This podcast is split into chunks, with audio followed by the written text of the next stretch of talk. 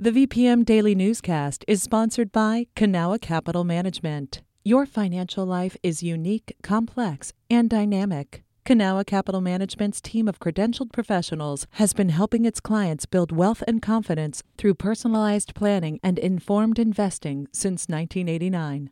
Learn more at cancap.com. That's K A N C A P.com.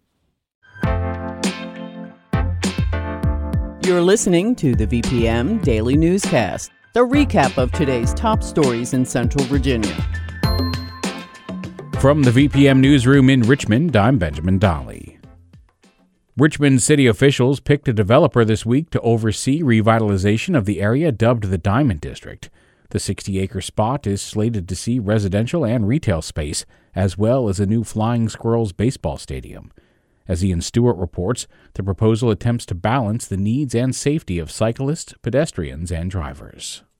For those who drive, parking options in Richmond's Diamond District will include underground and wrap parking decks as well as on street spots. No open surface spaces within the district will be built. Developers say this design aims to encourage people to park once and visit multiple locations within the district and surrounding neighborhood.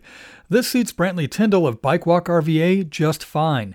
He hopes developers also look to places like the Netherlands for inspiration to build high density bike parking. If you go vertical, you can get 30 or 50 bikes in the space of one car parking spot, which means that's 50 people that you can get there without having to dedicate space for a car. Tyndall says a multi use path shown in the concept plan that starts near the Science Museum is great for connecting bike networks. But he says developers need to make sure people coming from other neighborhoods can also get there safely. Ian Stewart, VPM News. Governor Glenn Youngkin left Virginia a dozen times for personal or political travel between March and August, according to public records obtained by VPM News. Youngkin's trips included vacations in the Bahamas and Jackson Hole, Wyoming, as well as political trips to Dallas and Nebraska. Rich Meagher from Randolph Macon College says it's not unusual for governors to travel out of state to build their profile, but says it could be a problem if Youngkin's potential national ambitions steer state policy. I, don't don't think that the the governor is is all that essential to the day to day operation of the state that he can't you know step away and, and take a trip. That by itself is not the problem. Similar records from former Governor Terry McAuliffe's time in office indicate he made a range of trips during a similar period in his first year, with stops in the Caribbean and Nantucket. Still, Virginia Democrats have criticized Youngkin for what they say is a lack of transparency surrounding his travel. U.S. Representative Elaine Luria will have additional security while she's home in Norfolk. The Congresswoman and her family have received violent threats while she's served on the committee investigating the January 6th insurrection at the U.S. Capitol. According to the Virginian pilot, the city of Norfolk is accepting up to $68,000 from U.S. Capitol Police to pay sheriff's deputies for providing Luria protection. They'll work as independent contractors when off duty. There are some subtle but significant changes to a proposal introduced this week that would create civilian oversight of the Richmond Police Department. But what didn't change drew criticism from a surprising source, according to VPM News reporter Jad Khalil. As the new legislation before Richmond City Council stands now, the Civilian Review Board would be able to review police investigations involving police shootings and serious injuries or death in custody. This comes after Mayor LeVar Stoney withdrew similar legislation in July. The new go at the board envisions eight members instead of seven, and this time the chief of police doesn't get to appoint a member. Still, the mayor's own party had criticism. Tom Barber is a member of the Richmond City Democratic Committee. This proposal falls short in one very specific way. The disciplinary authority, the final disciplinary authority under this paper, is still the chief of police.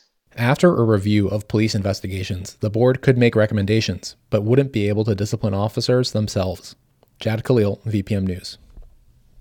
Investigation Discovery featured a missing Hampton child, Cody Bigsby, on a show hosted by child safety advocate John Walsh last night. Michelle Hankerson from partner station WHRO has more.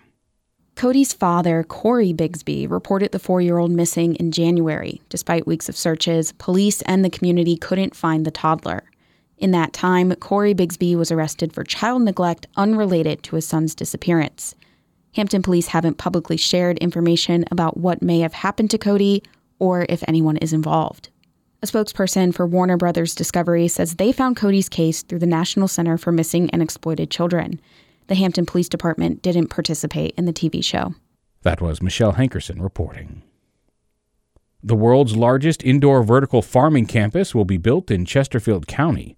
The governor's office says the California based company Plenty Unlimited Incorporated will invest $300 million in the Meadowville Technology Park. The indoor farming company will be able to grow produce year round. It'll take about six years to build the whole campus. When it's finished, 300 new full time jobs are expected to be created. This has been the VPM Daily Newscast. Some of these stories may have changed since the newscast was recorded.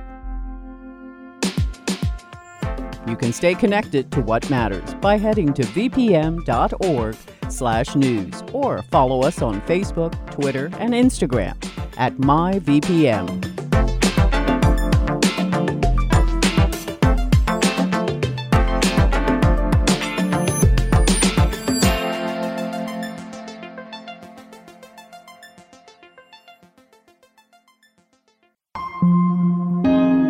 VPM. VPM.